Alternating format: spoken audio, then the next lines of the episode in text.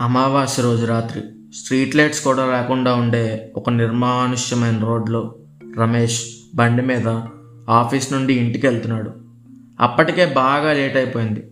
ఆ రోడ్డు మీద దయ్యాలు తిరుగుతున్నాయనే టాక్ కూడా ఉంది.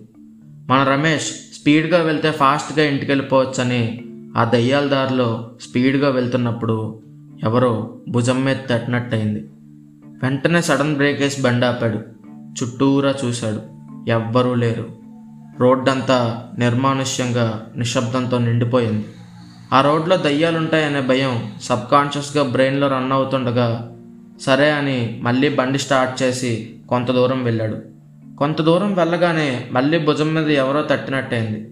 రమేష్కి భయం పెరిగిపోయింది. భయం పెరిగి ఈసారి బైక్ ఆపకుండా ఇంకా స్పీడ్గా వెళ్ళాడు. కానీ అతను ఎంత స్పీడ్గా వెళ్తున్నాడో అంతే ఫాస్ట్గా భుజం మీద తడుతున్నట్టయింది. రమేష్కి భయం పెరిగిపోయింది. కానీ ఏం జరుగుతుందో తెలుసుకోవాలనే కుతూహలం కూడా పెరిగింది. అందుకే ఈసారి బండి ఆపలేదు స్పీడ్ని పెంచలేదు. నార్మల్ స్పీడ్లో వెళ్ళి అబ్జర్వ్ చేయడం మొదలుపెట్టాడు. అప్పుడు రమేష్కి అర్థమైంది భుజం మీద ఎవరు తడుతున్నారో? భుజం తట్టినప్పుడల్లా దయ్యం పిలిచి మెడ నొక్కేస్తుందని భయపడ్డాడే కానీ మెడలో ఉండే టై గాలికెగిరి భుజాన్ని తడుతుందని గమనించుకోలేకపోయాడు. అలా ఆ టై రమేష్ని కాసేపు భయపెట్టింది. రమేష్ చెప్పుకోవడానికి ఒక దయ్యం కథను మిగిల్చింది. ప్రపంచంలోనే మోస్ట్ డైలమా ఉన్న క్వశ్చన్ దేవుడు ఉన్నాడా లేడా? దాని తర్వాత ఇంచుమించు అంతే డిస్కస్ చేసుకునే క్వశ్చన్ దయ్యాలు ఉన్నాయా లేవా? దేవుడు ఉన్నప్పుడు దయ్యాలు కూడా ఉన్నాయి కదా అంటారు కొందరు. దయ్యాలు లేవు ఏమీ లేవు అంటారు ఇంకొందరు. కాదు దయ్యాలు ఉన్నాయి. నేను చాలా ఎక్స్పీరియన్స్ అయ్యాను అని చాలామంది ఎక్స్పీరియన్స్ షేర్ చేసుకుంటారు. అలాంటి ఒక ఎక్స్పీరియన్సే ఈ రమేష్ కథ.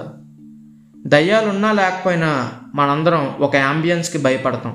అందులో చీకటిగా ఉన్నప్పుడు నిశ్శబ్దంగా ఉన్నప్పుడు. రాత్రి పడుకునే ముందు అన్ని లైట్స్ ఆపుకొని రమ్మంటే మనందరం లైట్స్ అన్నీ ఆపుకొని బెడ్రూమ్కి మాత్రం చాలా స్పీడ్గా పరిగెత్తుకొని భయపడుతూ వస్తాం. నలుగురు కలిసి రాత్రి కూర్చుని మాట్లాడుకునేటప్పుడు కూడా దయ్యం అనే టాపిక్ వస్తే దయ్యం కథలు డిస్కస్ చేసుకుంటూనే ఉంటారు.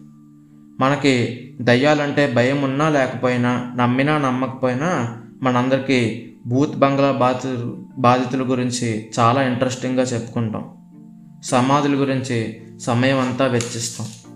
అందుకే మనల్ని భయపెట్టి డిస్కస్ చేసుకోవడానికి ఒక టాపిక్ ఇచ్చి మన బోరింగ్ మూడ్లో కూడా ఆ టాపిక్ మాట్లాడుకున్నప్పుడు ఎక్సైట్మెంట్ని పెంచిన దయ్యాలకి థ్యాంక్స్ చివరిగా ఒక మాట.